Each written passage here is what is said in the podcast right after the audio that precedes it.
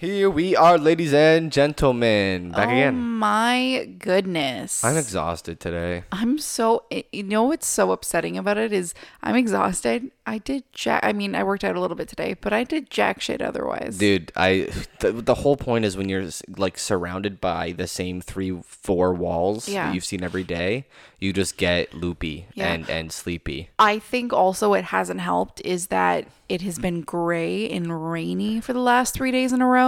I'm starting to understand where your weather um, emotions come in because I'm feeling Oh it my hard. God. I It I'm just sad. gets to you after a while. It's the same. It's like if it looks depressing and dull outside, you're just like, ugh, Yeah. okay, great. That's where I just want to be in bed all day. Especially because I think the last time we went out, it was a pretty beautiful day, was and now it's gorgeous. just been crappy. And I'm just like, I want to go outside. Being outside and going on hikes and going walks and seeing the sun is Yeah. just the most uplifting thing in in this time of our lives. Especially, well, yeah, that's the thing is we're in between these four walls, getting a bit of fresh air and some like sun not through a window but directly on you is way different. It's it's very hard, but you know we're getting through it, and this is kind of like I said earlier, this new new normal, and it sucks, but we're gonna be like this, and we hope everyone's kind of getting through it too. You know, come reach out to us, come hang out with us. I want to see if we can actually try one time to get like a remote guest, Yeah. like virtually, if we can, like you know, call somebody and make it work. Um, Yeah. So yeah, maybe we'll try to do something like that with somebody. But today we have a really fun episode. we Uh, do. got some cool stuff. we Uh, do you are dr- making the most of our segments. I'm so sorry. I totally You did. You. Oh, yikes. What are you drinking? I am, oh my friend, I am drinking a black cherry white claw. White claws in the house. Oh my goodness. My new favorite drink. One of my new favorite drinks. It's got to be mine. It's got to be like on the top because it's it's your alternative to a drink that like you know when you like you want to like I want a drink but you're like I don't want beer or wine because it's heavy or whatever. yeah. White Claw's your alternative because I think for me, it's more of an alternative because I mean, wine's a very distinct situation. or even ciders and stuff. Yeah, it's my it's, just- all my alternative to a cider or a beer because it's not as heavy as a beer. I don't feel as bloated afterwards. Not as sweet and as a because cider. it's a seltzer, like it's not super syrupy or sweet as a cider would be because of the apples. shout out. Um, so I love it. Shout out White Claws, you know. White they Claw, finally in Canada. we are totally down for a sponsorship. That'd be sweet. That'd be absolutely incredible if anybody knows anybody at White Claw. Wow. Um, yeah, I think what's mango's probably my favorite, and they're sold out everywhere. It sucks. I love the black cherry. Black cherry is good. I love. The They're all cherry. really tasty, but I think mango. Maybe since I haven't had in a while, but Yeah, um, you're obsessing. yeah, no. Um, anyways, guys, um, again, everybody knows this proc- podcast is brought to you by Anchor. Everybody knows we talked about it last season. We're back again to talk about Anchor. Are you looking for like for your own platform to start your own podcast? Do you not know how to get started? Do you not know how to use editing software? Look no further. Anchor is a service for you. It's free, dude. Like the f- easiest, most advanced, most free service to use for a podcast. It makes it so easy for you to get everything done in in lickety split time. Um, if you guys don't know, Anchor has you know creation tools. They have uh, monetization. They set you up with sponsorships. They get all of everything, everything you can think of for podcasts. They get it done for you. It's pretty sweet. Um, we use it, and we're gonna continue to use it until we can't use it anymore basically um, and i absolutely love it i recommend it to everybody starting their own podcast uh, and i know people that have um, so if you guys are looking to start your own podcast go download anchor on the free uh, on the app store it's free um, or you can go to anchor.fm that's a-n-c-h-o-r dot fm to get started today it's free Sweet. Anchor. yeah, Anchor. That's it, guys. Um, yeah, just I don't know why we do that. It's just why not? Why, you know what? Why not promote the amazing service that we have reaped to the benefits? we got to do ad reads so that w- other companies know that we can do ad reads. Yeah. Basically, That we have the ability to, that our voices sound wonderful doing it. Your voice sounds wonderful doing it, Thank you. but also maybe mine. I don't know.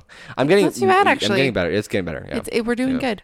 Um, but yeah, I think with that in mind, like I was saying earlier before I so rudely interrupted you asking me what I was That's drinking. okay. Um, that actually, what are you drinking? We never. Oh, I'm drinking a key lime pie. uh, drink. I don't know what it is. It's I don't. Yeah, it's Muskoka Brewery. Isn't it like an IPA? I don't. I think so. It must be, but it's it a, was. it's a, it's called key lime pie. I didn't see the the brew, but so it's delicious. Yes. Very very tasty. Yes, you're quite enjoying Yes, that. okay. But like I was saying, um, we are really making the most of some of our new segments we mentioned today. Mm-hmm. Today we will be, like we mentioned at the end of last episode, we are doing a review on the Highwaymen Woohoo! today, and uh, we are also doing our very first official top 10 list for you the So excited. we are very excited. Um, it was a bit of back and forth when we were deciding on um, what to do, but I Mm-hmm. think we came up with a really fun topic uh, to start us off with, so that we're not being too basic or generic with it. Mm-hmm. Um, but yeah, with uh, with all that in mind, uh, let's just get right into it. And roll that motherfucking intro. Let's have a drink.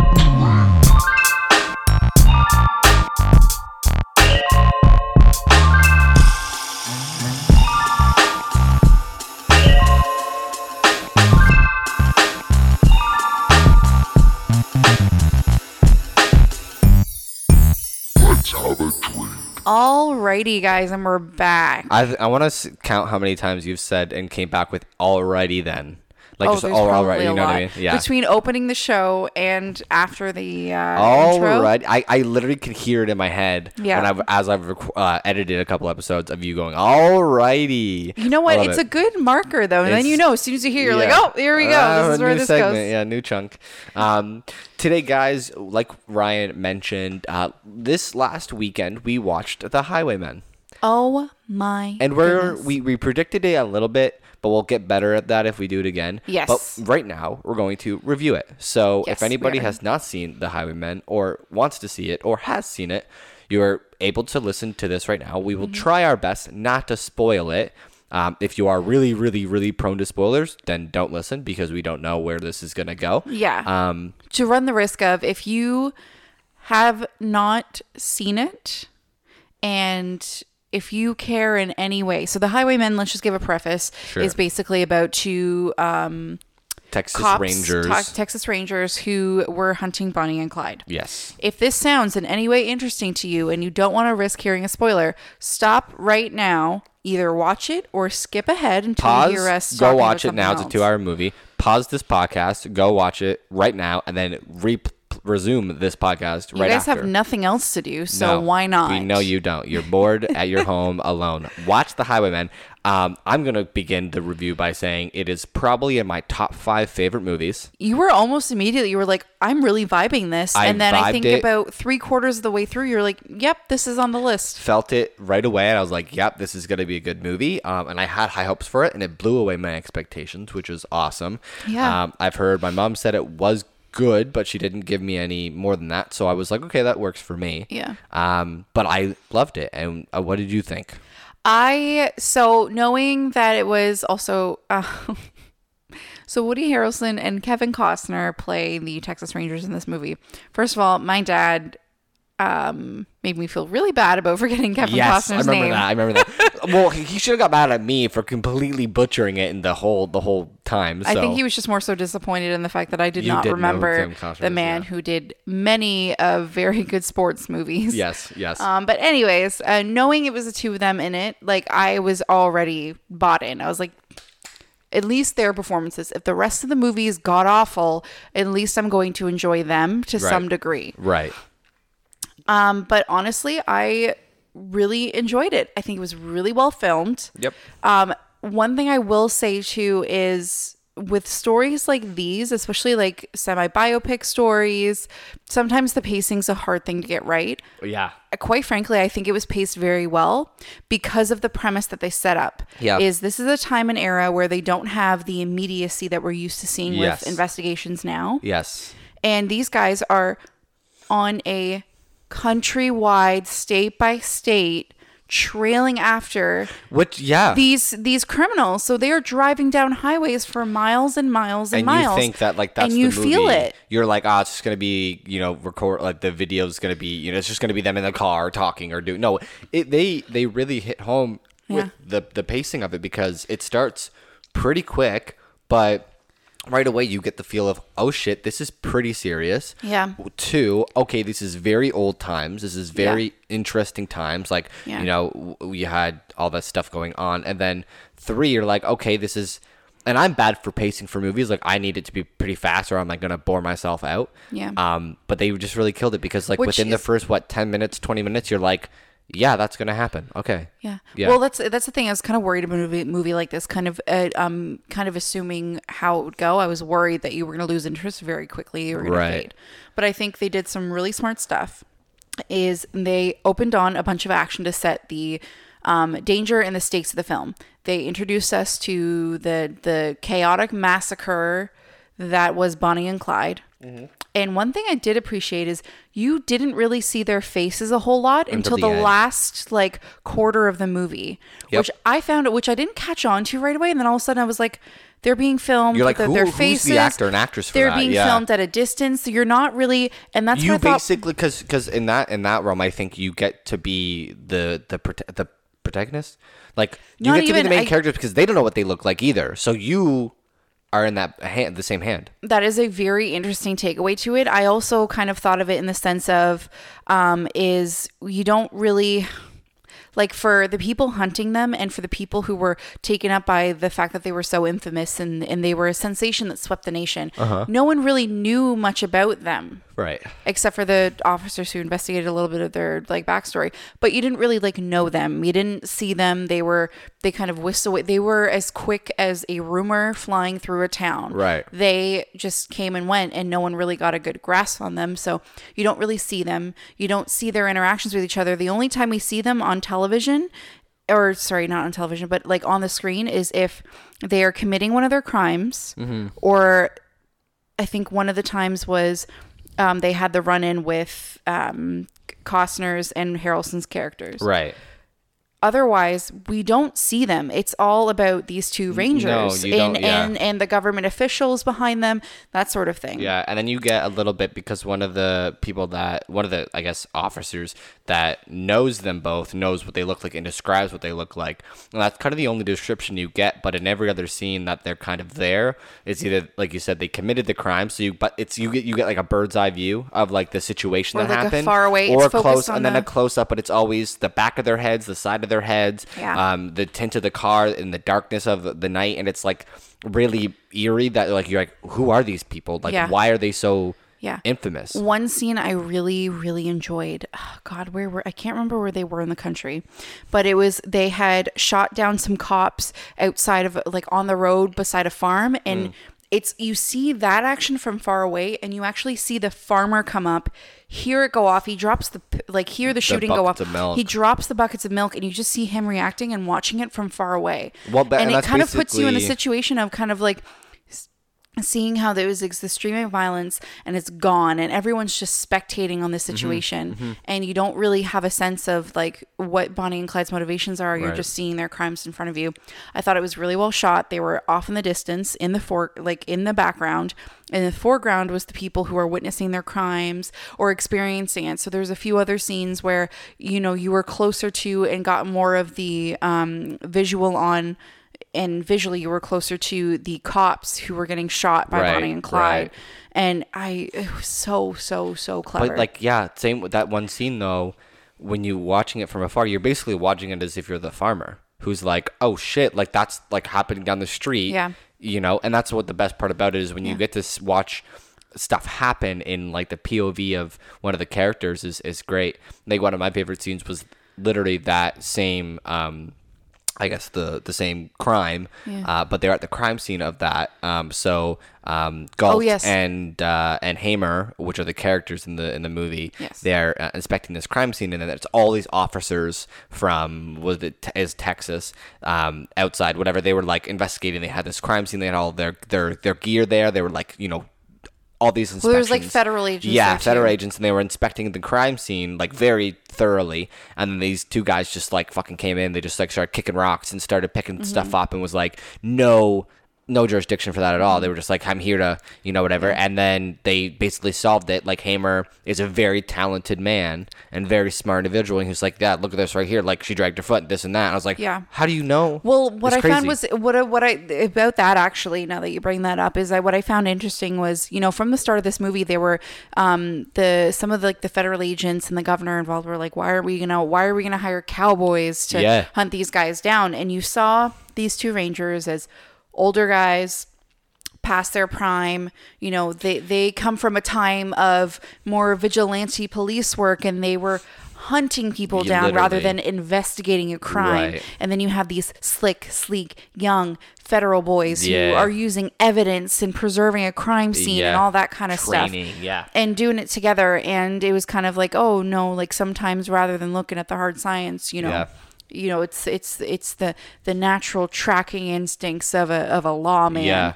and i was kind of worried that they were going to almost glorify this like vigilante cowboy cop situation that they do in a lot of movies and one scene that told me was when they were in quote unquote interrogating one guy and hamer beat him up against the car and i was like oh crap Mm-hmm. Hamer.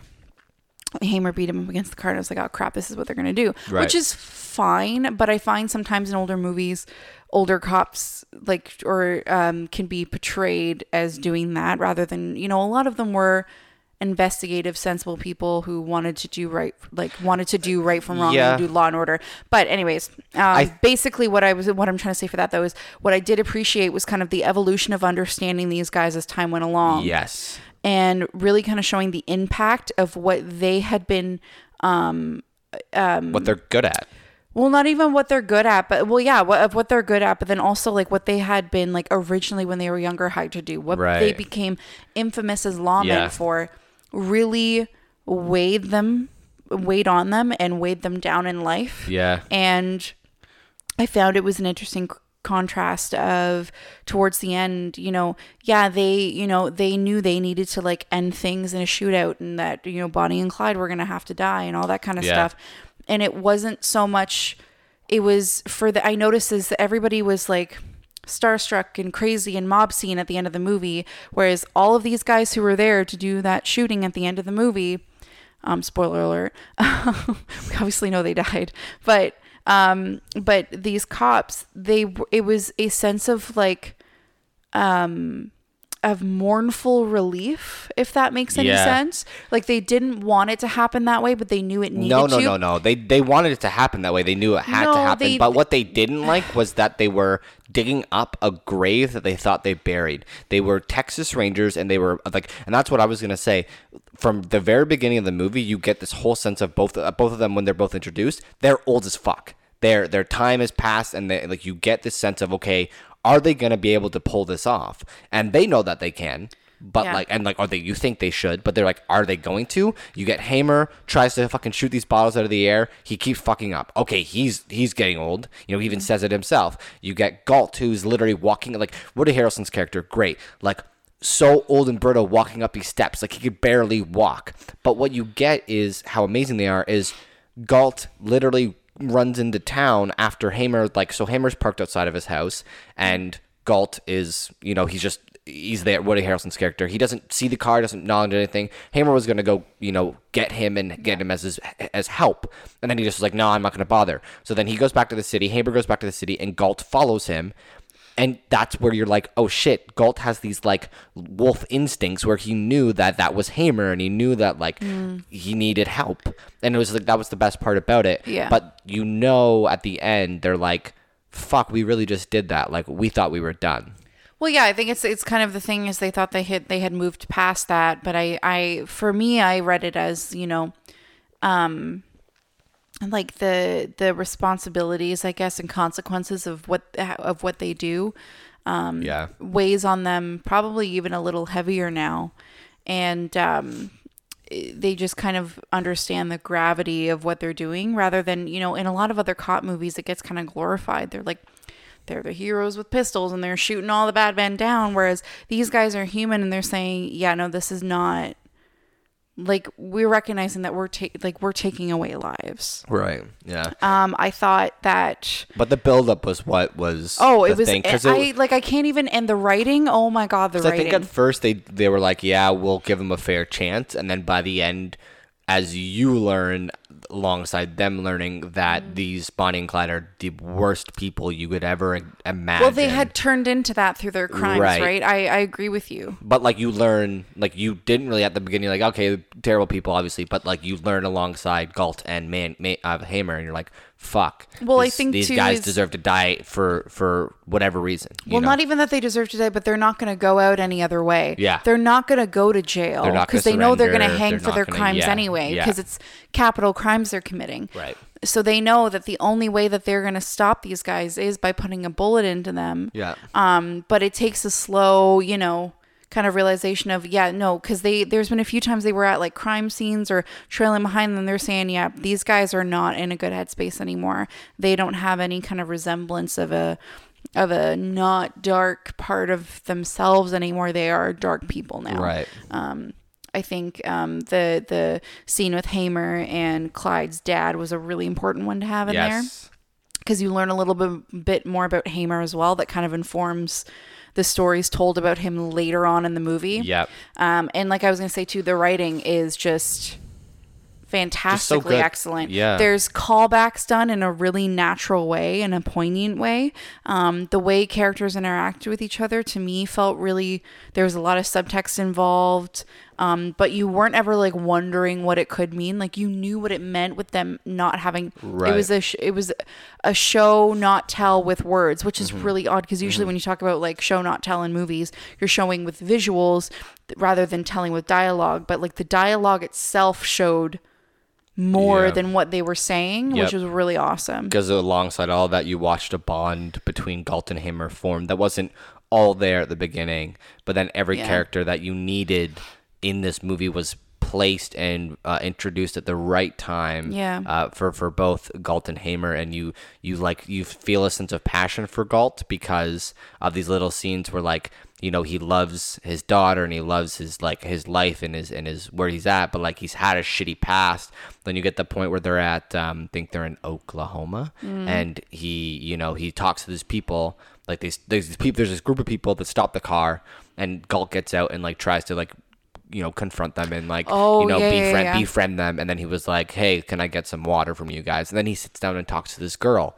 And this girl helps them lead to the next clue. And Yeah. you get this sense of like personality that you know hamer doesn't have. Hamer is like this you know down hard like dude guy from that time period. He's like i'm a man's man. I shoot things and blah blah blah. Well, So then that's where I say too that because I think it's after that we get the scene with, um, um, Hamer and Clyde Barrow's father, Right. And he tells that story about when he was Right, sixteen and he right. wanted to go to seminary. He wanted to be a preacher, right but you know his boss found out that he was good with a pistol, and it kind of just led him. And he was like, from sixteen, I've been down a different path when I wanted to be doing something. which is where you different. get you get all that love and respect for hamer as well Yeah, and and if anything, you kind of appreciate the fact that like despite his darker beginnings that probably hardened him a little bit to the world, and then explains um, Gault's story right before they get Bonnie and Clyde about the two of them with the shootout with that with that like criminal group. You think, Bandits. oh, like his uh, the bandits. Um, you kind of think the way he's describing it. I'm like, that sounds like a really harsh thing for him, Hamer to Yeah. say.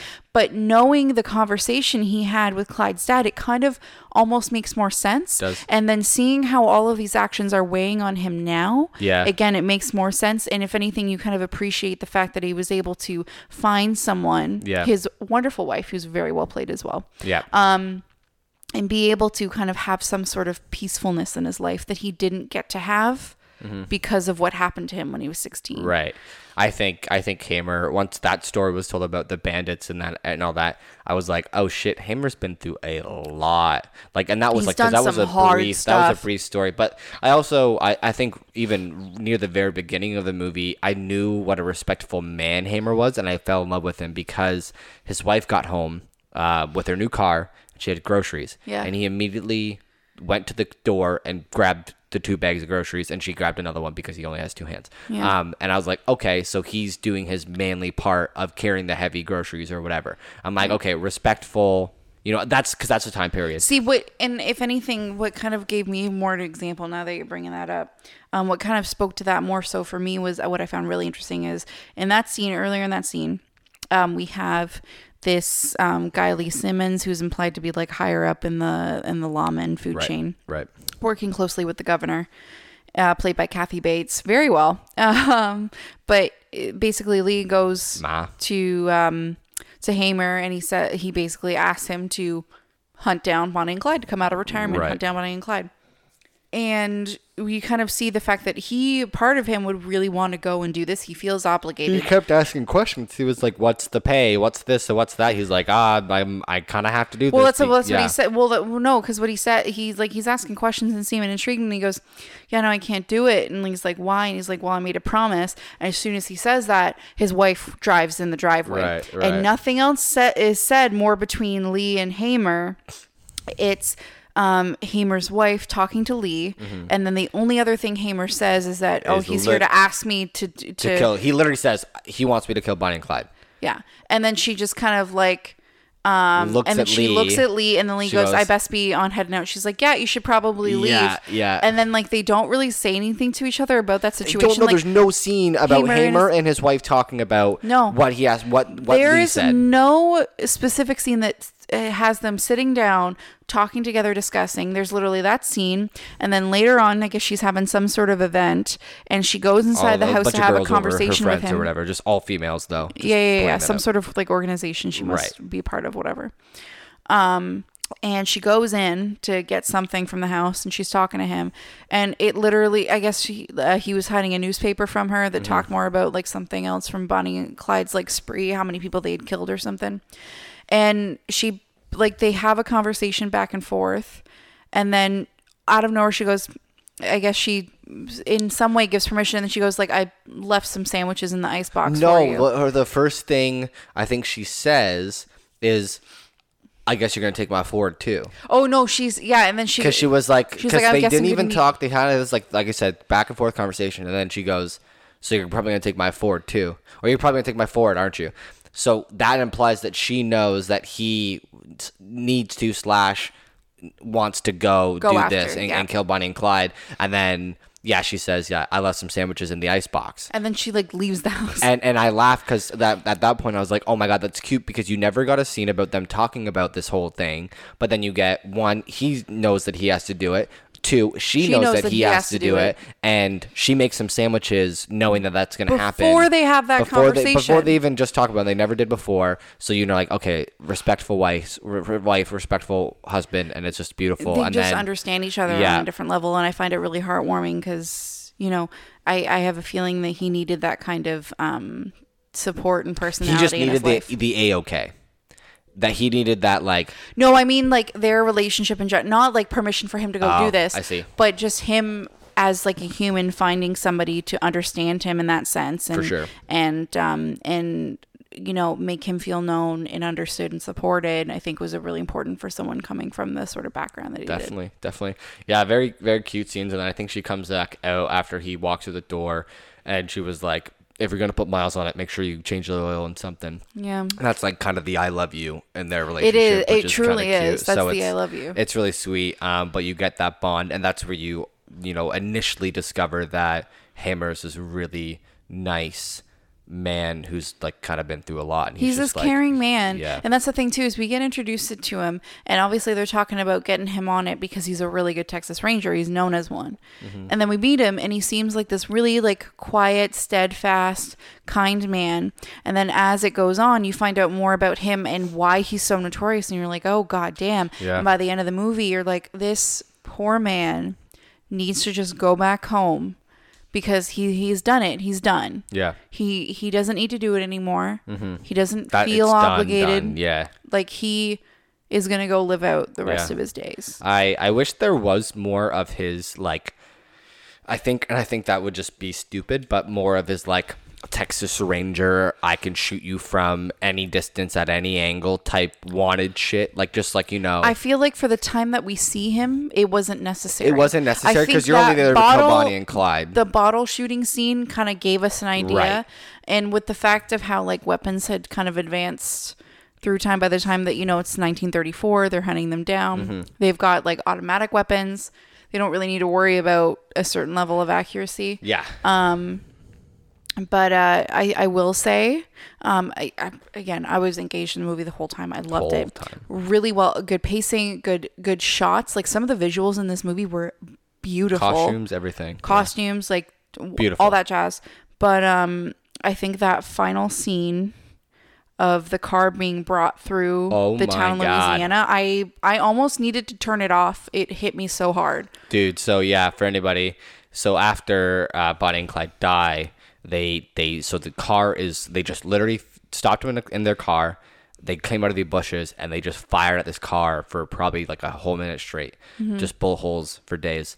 Mm-hmm. And the end scene is that same car being towed through the town with bonnie and clyde dead with bullet holes in them in the car Because in the in the road that they pull them on, it's the middle of nowhere, so they need to obviously. It's a, from that I imagine they need to bring them back to some sort of like corner office up. situation. But they literally they have no protective shielding on it. Nothing. Nothing. You see a f- handful.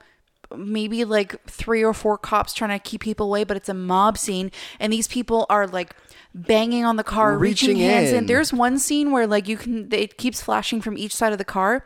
The people are reaching in and like pulling at Bonnie and Clyde. Right. They're dead And bodies, like- and these bodies are like shaking and like turning and twisting, and, And like I'm you're like, what the heck? What is going on? It it's utter bananas. and up. and it slowly like they do they do those scenes and it's cut with literally just Gault and Hamer watching through a window Yeah. At what must be some sort of like police station or whatever. Yeah. And I was just like, I holy shit. Yeah, they're and they're looking out and they're like they're like God, like you can see the look on their face. They're like, God damn. Yeah. The, well, to me, what it looked like was like, like holy shit, we did it, like smugly, but also like, holy crap, we did it. Like, this is what we're like. This is what the people wanted, but like didn't want. Because it was weird. Because the whole like this parade, if you want to call it that, was like some people looked like upset that they were dead. Some people were like, oh my god, they're finally dead. Like I don't know what to make of that. well that. that's well that's what's to imply like earlier um in the movie um when so Gault and Hamer kind of anticipated town that they might stop in because um Bonnie needs like medication 'cause she's got a like a messed up leg she's in a lot of pain Right. And so they anticipate a town that they might be in. They're about to leave the town because they don't see any sign of them. Gault goes off to take a piss behind a building, and he sees them pull into a. He sees Bonnie and Clyde pull up into a like a lot behind a building so that their other buddy that's with them can go in and buy some laudanum for Bonnie. And basically they go into a chase, but in before um um uh Gault and Hamer can get anywhere near them, there's a mob of people asking for autographs, yeah. wanting to talk to them, reaching out to touch them. They're so excited to see them because on one hand, they're infamous. They're they're they're sexy, they're Yeah, rebellious, they're yeah, they're all the rage like, to people, yeah, right? It's so weird. and then obviously you know it's it's implied with a few other scenes as well is Bonnie and Clyde stole from banks and like were seen as kind of like heroes of poverty because again think about it too like 30s depression era people are low on money low on resources. Right. the banks are holding on to it because they you know the whole market crashed. Um so they're seeing as kind of like oh they're just taking what they need to get and blah blah blah. And um so i just think that um and the fact that like you know they would still pass through town and clyde would like deliver gifts to his mom that sort of thing right and they almost catch them a few times doing that sort of thing as well so i i, I think um with all that in mind um they kind of became like heroes on like Like celebrities. celebrity. Really. They like, honestly they, they did, and, and, this is what I told you when they were like friends, and you're like, oh my god. And I'm like, think about it though, is this kind of thing didn't really happen. So they were, you know, when you think infamous, that's one of the examples because there was nothing like them ever before. Yeah. Same reason why fucking Ted Bundy was such like a sensation because Right. the whole idea of serial killers to the and especially to the point of somebody who could blend into regular life like right. Um, the, the thing with serial killers was like you're a sketchy, creepy, weird, uh, mysterious guy who nobody like nobody wants to give you the time of day Yeah. because you're this weirdo. But Ted Bundy, it was like Ted Bundy, fucking Gary Ridgway, BTK killer. He was a father who lived in the suburbs. Right. No one had any idea. Uh-huh. So it's when and is when you think of you know infa- infamous, notorious people. Those are examples, and that's why Bonnie and Clyde were the same thing. Yep. They were young people who went on a crime spree, and the cops could not track them down. and, and no matter people, how hard they nobody tried. Nobody knew what they looked like really, like outside Well, of the they did eventually. Because yeah, eventually you do, but you don't really get that. And um, you get like their younger pictures, but it was it was really crazy, and I, it, that was like the weirdest part, I think. But um, yeah, no, just really solid movie. Solid movie, I as would you give guys it, can tell. 100% 10 out of 10. Definitely gonna watch. Yeah. Later later on in my life, 100%. It's one of my one of my favorite. Yeah. But anyway, we are going to continue the segments and the and the fun conversation today and get on to the top 10. Top ten. Top 10 part 1. Uh, this is a fun one. Like you said, it took us a while. It took us a little bit of back and forth to Well, figure out Well, I had so you had tasked me with picking the top ten for this episode. Yes. And I had come up with a couple ideas, and we went back and forth. We brainstormed a little bit and we, did. came up with something. we came up with something super fun, I think. the hardest part I think was um, me just like figuring out what the fuck like just Well, like, trying to understand how the fuck to pick what you needed to pick. Exactly. I was I was kind of like, okay, does this is this included? Is this included? And then we were kind of like, okay, yeah. Now we had a few back and forth on that. Yeah, it was it was kind of weird, but I think we have solid lists now. Um, sorry, I'm just yeah, whatever. Um, so yeah, we have solid lists. I think. Do we want to do like our our ten and then our nine and do it like together and then we get to number one? I think that'd be better. I think I like that idea actually. Okay, so I'm gonna let you start then. Me. Yes, because why not? So Okay. Well, I what I had done to kind of jog my memory of a few um, stories and and and beings. So our top ten, actually, I should say, is we decided on mythical beings. yes yes thank you. Um, so creatures or figures um, from any sort of like mythical Characters story well, or fantasy story. but it's more of the- That's yeah, what but- I mean by like figures. Yeah, mythical um, beings, basically, um, just so you get your like you know Greek mythology, Norse mythology, um, and you know all, everything in between. Really, Folk tales, folk tales, fantasy fair- novel. like fairy tales, Whole bunch of stuff. You know, all your Harry Potter nerdy shit, like that realm of things is all mythical Yeah. and, and, and mythology and stuff. So yeah, Yeah. we are gonna jump into that. Um, Yeah. I guess yeah. So start with number number ten. Yes. Um, so yeah, like I was saying, just to preface, I had looked up a bunch of stuff to jog my memory, and I definitely narrowed down to some that I had seen different versions of, or just in my own um, research heard lots about. Um, so, and I, I kind of have like a little bit of a reasoning why um, Okay, behind each one. Mm-hmm. So my number ten was Arachne. Arachne. So she's from Greek mythology, Okay, um, slash Roman, right. depending okay. on how it's told, who's telling it. um, but basically, so she was a very talented weaver, Weaver. like of weaved tapestries. Okay. weave, Sure, weave, okay, yeah, weaving, yeah, like yeah, with yeah. a loom. Okay. Yeah. No, I got you. You know what I'm talking yeah, about? Yeah. Yeah. Okay. Um, anyway, so she was very talented. She had started when she was young. And she had boasted that she had gotten so good that she boasted one day um, that she, you know, that her skills would um, surpass those of Athena, Okay. the Greek goddess. Right. Um, she's a Greek goddess of like handicraft, warfare, that sort of thing, Uh-huh. wisdom. So handicraft being any sort of like making of things. Mm-hmm. Um, which a lot of people were like, no, no, no, don't say that because like, you know, the goddess would have blessed you with stuff like that, with like talents like that. So you shouldn't be saying shit like that. But she said it anyway.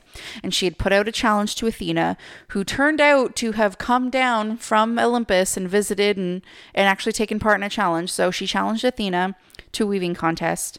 She'd woven a tapestry that mocked the gods. And when Athena examined it, she could find no flaws. And that enraged her so much that she tore apart Arachne's tapestry and she hit her in the head with with a shuttle three times. And out of embarrassment and upset and shame, um, Arachne hung herself. And um, as she died, She Athena turned her into a spider, right. Hence Arachne, Oh. arachnid. So it comes from that story. Right. Um, so she turned her into a spider for her to forever be weaving um, from then on. And I just f- thought this was always a really interesting kind of story that cautioned, um, you know, everyday people to, you know, it's kind of the same idea of how the Bible tells you not to like worship false idols or, or to take too much pride in your, Right, you know, right. pride is one of the seven deadly sins. Um, so I just thought it's really interesting to kind of see that reflected in Greek mythology and kind of have her Arachne be the ca- um, the cautionary tale of kind of thinking, you know, you know, amping up your superiority and kind of the dangers of thinking that you can equal yourself to the For gods. sure. To a god. Yeah, Yeah. Exactly. Yeah. That's a good one. That's a really cool story. Thank you for giving us the background of that one. I like that a lot. I can't tell if you're being sarcastic. No, I'm sarcastic. dead at. I'm Oh, dead okay. ass. No, that was really really interesting. Cool. Cool. Yeah. The fact that she had to challenge Athena, um, to prove herself was was you know. it's a Well, good not even that story. she she boasted that like she could do better Yeah, than Athena. yeah, it's crazy. Um, so my number ten is kind of shittier. Um, which is, but it's also normal. Uh, my number ten mythical being is uh, centaurs, because Nice. cent- centaurs are just dope. They are Um, dope. They are actually one of the strongest mythical beings. Um, in terms of like a creature that was you know developed. Not like a character, but a creature. So Yeah. like, you know, like you know, there's only one Thor, but there's many centaurs. Mm-hmm. So they're actually the strongest um, fighters, as well as just like because they're fast as fuck, boy, and like you know what I mean. So they're pretty dope. Yeah. Um, for anybody who doesn't know what a centaur is, it's a half man, half horse. Um, top half of man, bottom half of horse. I was gonna you know? say, which half is which? Uh, so um, the head and arms and torso were human, uh, joined to the waist of the body and legs of a horse. Um, th- these creatures represented barbarianism, barbarism, and unbridled chaos, and were frequently represented in Greek architectural sculpture and pottery decoration. Yeah. They were. So Greek Greek mythology mostly, but um, they're dope. So I just They are you know, dope. Dope throw, it in, throw it in the number ten. Yeah. All right, um, quick and easy. But uh, so number nine. What do yeah. you got? Um, my number nine was Anubis. Oh, The Sorry? um so Anubis is the jackal-headed Egyptian god of the underworld. So for those of you who don't know a lot, um, a lot of the Egyptian pantheon of gods and deities, they all had animal representations. And um, Anubis was generally depicted as having the head of a jackal or a wild dog. oh, interesting. Oh, I think it did look at that one. Okay. Yeah, yeah. So he um he's one of actually, which I didn't know, he is actually one of the oldest gods in Egypt. Oh, Um, as you know, the mythology and, and and lore behind you know the whole belief system pantheon of gods in Egypt developed, um, he had had um, origins past Osiris, which was seen as like the main father of all the gods in Egyptian lore. And um, but eventually he got wrapped up into that legend. Um, but yeah, before that he was the oldest one. He is credited as credited as inventing mummification, um, and kind of looked over the afterlife. And he was the patron god of lost souls and the helpless. interesting. Um, he was invoked to enforce um, either curses upon other people or to defend people from curses. So it's kind of one of those. Um, he is kind of neutral in the sense of helping people pass on into the afterlife and ruling over them after the afterlife. But he could also be seen as someone a little bit more um, as like a um, like a negative situation, which I find really interesting because in a lot of popular media, media, Anubis can tend to be used as um, a kind of evil deity, where I find that in a lot of the traditional stories, it's not really one way or the other. It's kind of a neutral. Right. Um, he was invoked to protect the dead. Um, there was a little bit of like backstory behind the reason why he had a um, jackal head was to kind of invoke the idea of the fear of Egyptian people of wild dogs and jackals digging up buried like loved ones and like kings and pharaohs and everything.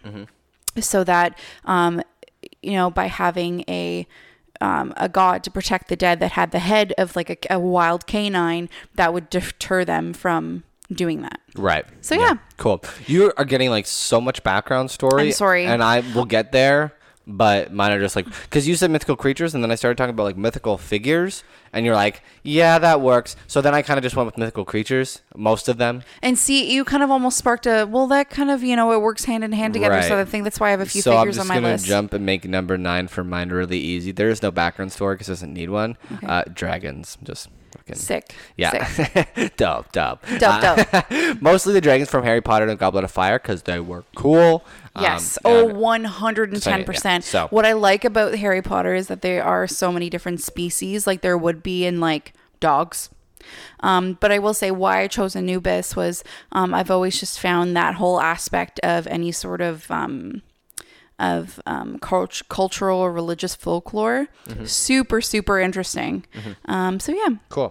Yeah, no, I. Uh, why why'd you other than just them being dope? Is there any other reason why you like dragons? Um, mainly because because they're dope. Um, but no, I, I don't know because they they sh- appear in like the most random movies. Um, and they really don't like when you think about them for a sec, you're like, holy crap, they're really cool. Um, Yeah. and they they also represent themselves in the medieval medieval times, and I love medieval times, so I liked how like that kind of goes hand in hand. But Dope, dope. um, in terms of I don't know, I know there's like there's one movie that I really can't think of right now that had cool ass dragons. But I like like I don't know, like they dove from the sky, and like I'm gonna try well, to I find anytime movie. something has um, uh, magic of any kind, I Right. find that dragons are always there. It yeah, kind of is I have to find this one movie because like I'm thinking about this one movie that I saw a long time ago, and it was like dragons that were like fighting with each other. But it was like there, I don't know. I- I gotta find it. But like that's why I love dragons. It was weird. Oh, I I don't, know. I don't There's think it been was a few that sounds. No, no, no. It's definitely not. No, I think. But anyways, I don't know. Okay, number eight. Number eight, um, Valkyrie. Valkyries. Yes, Valkyries From Woot, Norse woot, mythology. woot. Um, so they, um, basically the main function of Valkyries in uh, Norse mythology is to choose the heroes, um, of those dying on the battlefield Mm-hmm. to go on to Valhalla and to prepare for Ragnarok and to fight on behalf of Odin Hell yeah. to, to you know, to fight against Ragnarok. Preach. Um, basically they would like provide mead for all of the heroes in Valhalla.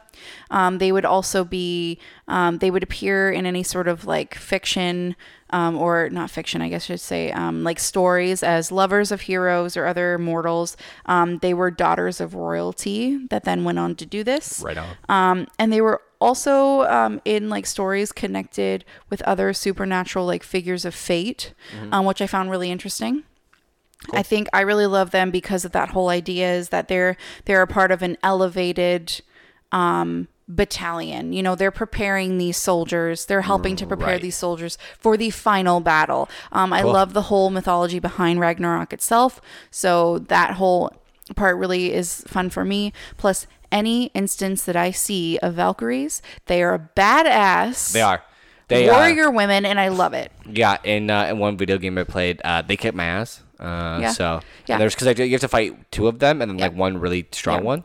Uh, yeah. there is so in a little TV show called Charmed about three sister witches that um if you guys didn't watch any sort of like media pertaining that sort of stuff in like the late 90s early 2000s you wouldn't know what i'm talking about hopefully some of you do i know my mother does um, but in later seasons there was actually a time that they go and like basically transport themselves into Valhalla. and and I know my hand gestures are being very animated right now, but they transport transport themselves into Valhalla and you know, they deal with Valkyries, which is sick as fuck. I loved it. And then of course, you know, one of my favorite Valkyries of all time, Tessa Thompson Yeah. in the Thor movies. Yes, absolutely. Cool, cool. Okay, my number eight. Uh, again, super simple. Uh, Bigfoot. Kind of Sick. yeah, I don't know. Bigfoot and the uh, in the whole realm of Bigfoot and you know, um, is he real? Is he fake? Whatever. Um, I like it's crazy to me that you have so much like you have so many.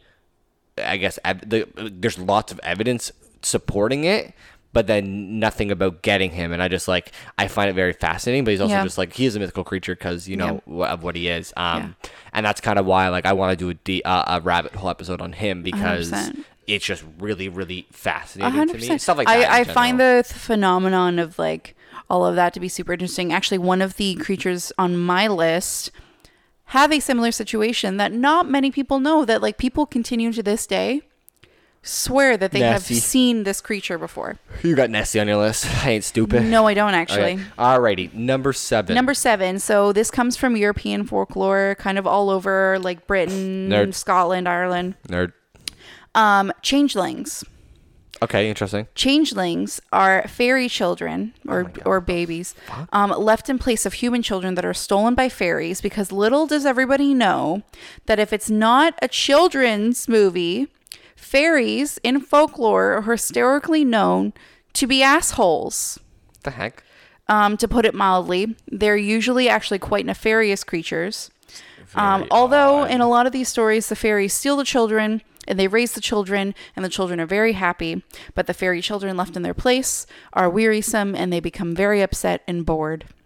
Interesting. Um, but basically, a lot of um, the kind of analysis behind these stories um, go into, and this is why I like it so much, is the fear that people had for their infants and how vulnerable their infants are.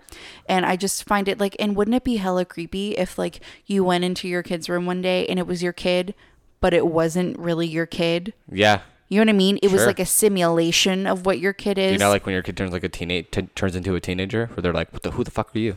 Yeah. Yeah. but like actually though. But yeah.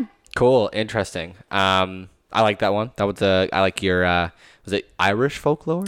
Um, like um, European, mostly like Okay. English, like British Okay. adjacent. Yeah. Yeah. Yeah. You kind of jumped off the the Norse mythology there, which is good. Yeah, Um, I'm okay. jumping all over the place. So my number seven, um, which everybody, I, most people know, Heimdall. Everybody knows Heimdall. You know. Such a good one. Yeah, see, yeah, gotcha. Fucking Heimdall Uh, rocks. So Heimdall is a fictional character appearing in uh, comic books mostly, but the character is based on uh, North, the North in, in Norse mythology. Uh, he is described as an all-seeing and all-hearing, and is the sole protector of the Bifrost in Asgard. he, is sick as fuck. Dude, so if you guys haven't watched, I mostly know his background story from, um, or just you know his persona in the Thor movies. Um, Still works. He's very, you know, he's he portrays an amazing, amazing hero, amazing character, and he is just so fucking dope. Like, just I can't. I'm just gonna describe every single one from here on out as dope because I'm, we're on number seven, so I'm gonna keep going down. Yeah. Um, really cool story behind him um and you know the actor that played him is incredible um and that's and that's kind of my number seven i don't really have as many background knowledge stories No, no, it's fine. do, I just know some of mine are gonna come out of nowhere, and people need the context for mine. yes absolutely Um, but Heimdall's such a good one. Oh my yeah, god, I'm so mad. watch he's the watchman of the gods basically because Yes, you know is. he yeah so um basically basically that's it yeah Okay, love that one. yeah Um, okay, so my number six is Hathor. So she is a um females i see yes, you know, I gotta represent. She is a Egyptian goddess. okay She is a sky deity as well as like Horus and all that kind of stuff. She was actually a consort, so basically like a wife ish um, to Horus and the sun god Ra. interesting Um, she is the symbolic mother of pharaohs um, because she was a sky deity, and all of like the royalty in Egypt were seen as connected to that. Um, her she was a benefactor of Of- okay go- sorry go ahead of music, dance, love, joy, sexuality, and marital care. she's it says i i'm looking hathor is the goddess of fertility Yeah. That's interesting Yeah, I well, like it says maternal care and sexuality. cool Yeah, yeah, it's super dope. Neat. Um, she crossed boundaries between the worlds to be able to help people transition to the afterlife. Um, because she was connected with the sun god Ra, she was also um, kind of seen as having a vengeful aspect to her personality. Mm-hmm. So she wasn't completely benev- benevolent, although a lot of the evidence I saw was she was just kind of, you know, doing her thing, being Cool. awesome. Cool. Um, I find that um, female deities don't get enough attention anymore Mm-hmm. because in a lot of uh, basically all the monotheistic religions it's all about the dudes Mm-hmm. um, and i find that we can learn a lot from the qualities and tales that are imparted upon the female deities Mm-hmm. in different um, cultures and religious you know um, stuff so i really enjoy learning about them and i really enjoy talking about them For sure. Absolutely. I agree. what's I your really- number five? Number six. Oh, you're number six that's right because i went first ha Yeah. Number six. Um, so we're still on number six. Um, so my number six is Krakens or the Kraken. Uh, gotta love Krakens, man. Sick. They are dope. Uh, you see them everywhere in terms of with advertisement. But for anybody who doesn't know, the Kraken is a legendary uh, cephalopod. Exactly. Uh, like sea monster of gigantic size in Scandinavian folklore, according to the North Norse sagas, the kraken dwells off the coast of Norway and Greenland and terrorizes nearby sailors. Authors over the years have postulated that the legend may have originated from sightings of giant squids that may grow 13 to 15 meters in length.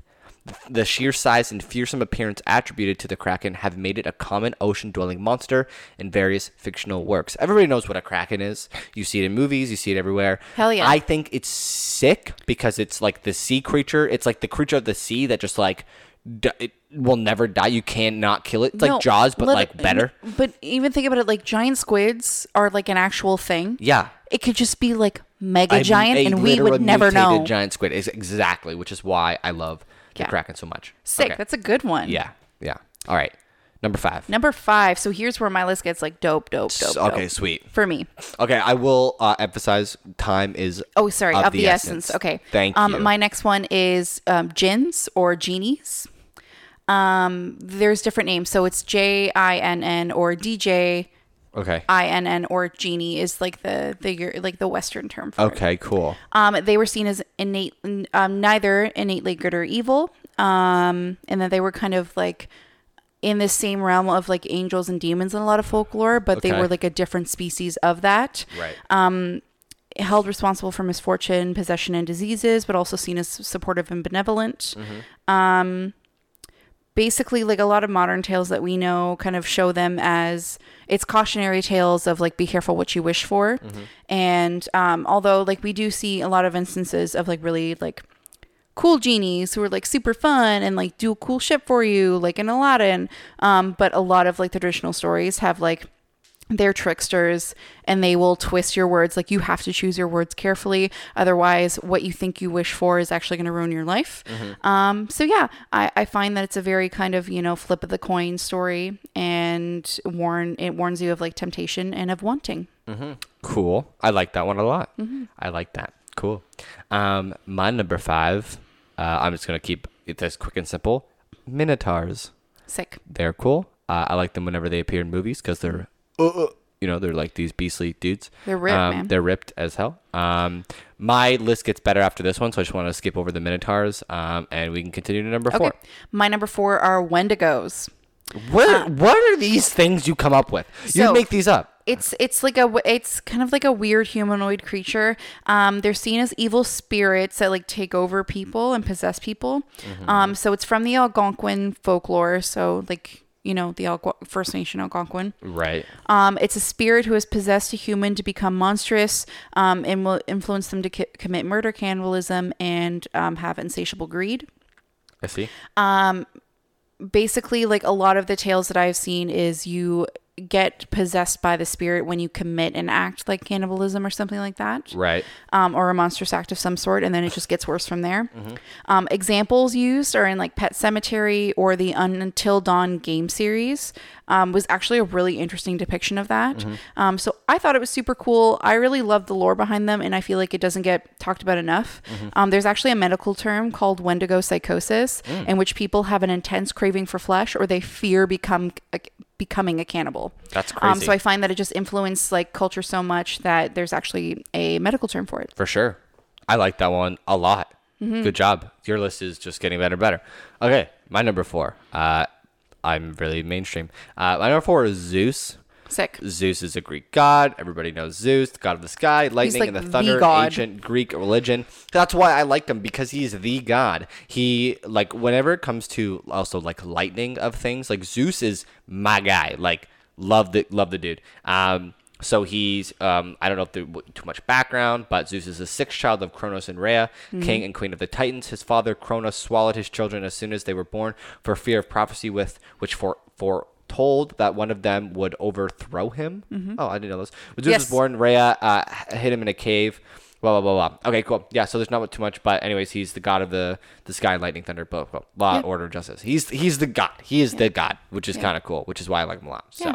well, yeah, he's the head um, of the pantheon. So yeah, exactly. So Cute, cute, yeah, cute. Good that. one. Okay, number three. Just gonna throw it out there. Phoenix. Yes, Phoenixes. that was that was on my list before. Um, they are super awesome. They're associated with the sun. Uh, they obtain their their they're bird creatures. Uh, everyone should know what a phoenix is. Um, They obtain new life by rising from the ashes that Yeet. their previous incarnation burned into. Yep. Um, they symbolize rebirth and renewal. They're so great, and they're used in many instances to kind of um, show the like strength and perseverance of people. I just find they're a really fantastic symbol and a really really cool creature. Yeah, I like that one a lot. Phoenixes are dope. Yeah. uh, I see them a lot in movies, which is why I like them the most because Yeah. they when you get when you do them right with CGI, they're portrayed beautifully. Sick. Yeah, they're sick. Um, okay, my number three. You're gonna like this one a lot. Uh, Nifflers. Um, everybody knows what they are. Hopefully, I love so if anybody's seen the Fantastic Beasts movie, uh, So a cute. Niffler was a magical beast with a long snout and a coat of black fluffy fur. They were attracted to shiny things, which made them wonderful for locating treasure. But that also meant they could wreak havoc if kept or set loose indoors. Uh, Nifflers in general are usually harmless. Um, so in the um, with like Harry Potter slash Fantastic Beasts, is there is there is there a word for the world that they live in? Like the the wizarding world. the wizarding world. So yeah, so because that's all the same world. Um, that's where they come from. Nifflers come from. Um, so they're really really cute. They're really really fun. They they're like you know mischievous little fuckers, and uh, I like them a lot. Um, so that's kind of my number. That was my number three. That's super cute. Yeah, I like that. Yeah. Um. So my number two. Um. It's kind of like a slash because they are kind of considered one and the same. I'll be the judge of that. Um. Sirens slash mermaids. Oh, I knew you were gonna say sirens. I saw them. and I was like, "What are sirens?" And then I looked it up. I was like, "Okay." Yeah, I have always had some sort of like I I love the lore of it. Um, basically, generally speaking, sirens in you know they get compared with mermaids as well in a lot of the legends. Um, they are beautiful women that have the lower body of a fish. Cool. Um, they were known to sing songs that would draw sailors to their deaths right. um, against beaches. Um, funnily enough, about um, so they appear in many different countries' folklore. Like there's different versions of mermaids slash sirens.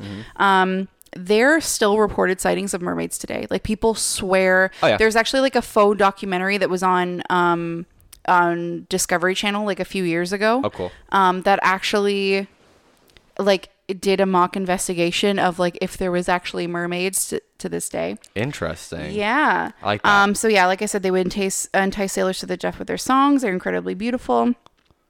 Um, they were seen as like unlucky omens and seductresses. Right. Um, but some tales actually show them as being benevolent and teaching cures to people and bringing gifts to those living on coasts. Um, so I kind of like that they are, again, it's one of those situations where they could be like a double headed, either a good or a bad. But I just always found it really interesting that, you know, a lot of times we see um um like folklore of like women who are evil they're super ugly but yet we Mm-hmm. have these beautiful women who Right. sing them to their deaths I like that. Cool. That's a Yeah. good one. Um, okie dokes. So number two for me uh, is Kratos. So I'm going to follow the same story of I. Th- it's Nor Greek mythology. Um, so Kratos was the son of Zeus and a mortal named Callisto. Uh, Kratos was a Spartan kid who helped train his brother Deimos, and Deimos was taken by Ares and Athena. So there's all these fucking characters of the Greek mythology, just like you know, talking, and hanging out. So Kratos was once a general in the Spartan armies, and he's well known for his ruthlessness. If anybody's played the God of War games, he's the protagonist in those games. He is a beast and a half. He has the sickest blades. I don't think he has any powers. He's just like literally has super strength. Yeah. Um, I would love. I would need to play God of War again, to be honest, because like Yeah. that game is sick. Um, and and yeah, I've heard good is- things about that game. He is a he's a great character. They portrayed him really well. Um, he's basically just a Spartan, um, but he fights like crazy. Uh, and I love him. So Mm-hmm. Kratos, yeah. um so my number one spot Oh yeah, we got this is number. We got a drum roll for this one. Number one for you. Better my be- girl athena Oh, nice. Okay, sweet. She is the Greek goddess, like I said, of wisdom, handicraft, and warfare, which means she's a very smart, badass woman, which of course I love her. Yes, absolutely. Um, I will also give a shout out to the Percy Jackson series that just kind of added a layer of why I really liked her. For sure. Um, she was born, the legend goes, she was born from the head of Zeus. She doesn't actually, like, Hera's not her mother. She doesn't have a mortal mother. Oh, interesting. She was born of Zeus. Yeah. Um, and I think that kind of has to deal with like why she's like wisdom because she was born from his head. Mm-hmm. Um, she was a divine counselor to Odysseus in the Legend of the Odyssey. Um, she was also known to help many of the other major heroes of the day, like Jason, um, Perseus, uh, Heracles, all that kind of stuff. Mm-hmm. Um, obviously, she's not perfect or always benevolent. She, like all the rest of the gods, she's very vain. Um, however, she is seen as a level headed one out of all of them, which I love. And I literally just wrote under here, um, badass. Nice. Um, Yeah, She, I just find circle all it. in all, she's a very interesting character within the Pantheon. Mm-hmm. And uh, I quite love her. She is quite marvelous. I will give you that. Thank you. I like that number one. Thank you. But I don't What's think yours? you're ready for my number one. Okay, Because you're going to be like, fuck. My number one, because as soon as I thought about it, I was like, fuck, it has to be, is Aslan. Motherfucker. I beat your ass. So, see, done. Okay. Aslan, for anybody who doesn't know, is a he's a major character in the Chronicles of Narnia series, but as described, he's depicted as a talking lion, but his role, his as he's described, he's the king of beasts, the son of the emperor over the seas, and the king above all high kings in Narnia. He's dope. He's cool. He's He- basically Jesus. He's basically the lion Jesus of Narnia. Yeah. He comes whenever he just appears whenever he wants to appear. And he's He's the most he- selfless, he- benevolent. loyal, strong, mighty, like just the beastliest character Love it. ever. Love it. Um and he's you know, he's depicted um like that in the in the movies and what a beautiful character to, you know, be the number one. You just can't, you know. That's a good one. Yeah, thank you. I thought that was. I thought I just crushed it with that. To be honest. Yeah. Sorry. Got him. It's okay. Um, cool. That was a fun one. That was fun. I and you know what? It was fun for me to look up more a little bit more on like uh, beings that I had always liked but haven't read a lot about lately or haven't thought about for a while. And I'm like, you know what? Damn, they're dope as fuck. Yeah, that's what I was thinking too. I was like, yeah, no, they. There's a lot of characters who are just really dope that I was like, it's hard to choose because I was Mm-hmm. gonna put Phoenix on mine. I was gonna put like, you know, I wanted Nessie on mine, but I was like, ah, nah, Bigfoot's cooler and like all these things. So I was like, Yeah. what what can I choose? And um, you know, I wanted to put um, you know, like just some of the Harry Potter characters or creatures, and I'm like, I just can't. I almost put a hippogriff on there. Yeah, I was like but hippogriffs or or even Hedwig would be cool. Like you could, Yeah. you know, these are all characters and beings. So I was like, there's some cool stuff, but I knew uh, my knew my list was pretty sturdy. But also, I think did, we did some good ones. I didn't really do any research. I just chose my list, but I was reading. I did the research as you were talking, so I just pulled up a Wikipedia and just read. yeah, there, honestly, so. that's what I did too. I would look up Wikipedia or like a, a top rated article to kind of just give like a oh this is about this this and this, Right. and then that would kind of inform why I chose them. You know. Yeah, Um. But yeah, it was super fun. I hope you guys enjoyed it. Mhm. I hope you did too. Yeah. Um. if we're you guys do have your top lots ten, more from here on out. Yeah, no. If you guys have your own top ten or top five or number one uh, mythical being, you know, give us a give us a shout. We'd love to hear your your background and what and why. You know, Absolutely. Um, so ending off this episode, thank you guys so much for tuning in. We to appreciate Let's have a drink episode twelve. Yeah. Um, what I will say is for those of you guys listening, um, before this weekend, obviously, like when the episode comes out on Thursday slash Yeah. Friday, um, at some point this weekend, probably what Saturday. It'll probably be Saturday. Yeah. Saturday, um, we are going to be going onto our social media and posting a few like this or that A or B choices on some topics for a rabbit hole episode. Yeah. Uh, we really want your guys' help and input. Um, last time we played or this and that game, we did get a good response, especially on Instagram. Yeah. So to help us kind of mold the show and pick topics that we know you guys will actually want to hear, um, we are going to narrow down to a few options and post it up for you guys to decide. So please keep an eye out for that, and uh, please, please, please participate because it will help a lot. Um, Yep. Just knowing that you know what we're going to talk about isn't just interesting to us, but it's also interesting to you because Yep. that's the most important part. Oh, And you guys are also more than welcome to give us a shout and uh, just let us know what kind of stuff you'd like for us to rabbit hole in general. Oh, absolutely. If you have ideas. you know, we want to keep it as relatable as possible, which is what Mm-hmm. we find is the hardest thing because Ryan loves her, you know, very niche stories, and I love my very nerdy shit, and I don't know how relatable that could be for the audience that we have. So Yeah. let us know if there's any um, conspiracy theories or you know um, Mysteries of any mystery kind. stories uh, uh, um, you know, up uh, left up in the air, criminal cases, like anything like that that we can deep dive and rabbit hole. Yeah. because it'd be a lot of fun. or even just like a really interesting topic that you don't hear a lot of people talk about Tell us about it. We'll do the about. research. Stuff that even if it's stuff that you just like stopped researching on because you just like got bored or whatever, and we'll keep Yeah. you know we'll dive in because there's so much we can do. Um, and you know uh, we would love to do that, and that's what rabbit holes are about. Is you just you know you talk, you research, and you're like, holy crap, I found out way more, and it's connected to way more things than it needs to be. So Absolutely. that will be you know featured in our next episode, I'm sure. Um, but until then, Until then, my friends. stay safe, stay home, please. you know, it's Yes. still it's still in this time. Um, Guys, please stay home so I can go back to work next month. yeah, at least at the very latest, please. Yes. Yeah, we all want to be at we all want to be at, be back at work. So, um, thank you guys for like blah, blah, blah. thank you again, guys, for listening. yes. Um, what, do you have to say anything? No, just thank you again to everybody. Um, we really appreciate you guys sticking with us and listening. And um, we just have so much fun doing this. much So we want to keep doing this. It's getting a little stressful. You know, Uh, it's hard. It's it's it's really hard thinking of stuff to do for the episodes. Mm-hmm. and that's why when we say like we want your guys' input, like we say that for a reason because it comes to a point where we just get burnt out or we can't narrow it down. anything. E- Even if you don't think it's gonna be something we're interested in, we'll we'll I use that you, to think yeah. of something else. Exactly. So yo, no, keep keep us posted, and uh, and hopefully you guys participate in our uh, this or that game or whatever we end up playing. So uh, thanks again for tuning into episode twelve. Peace.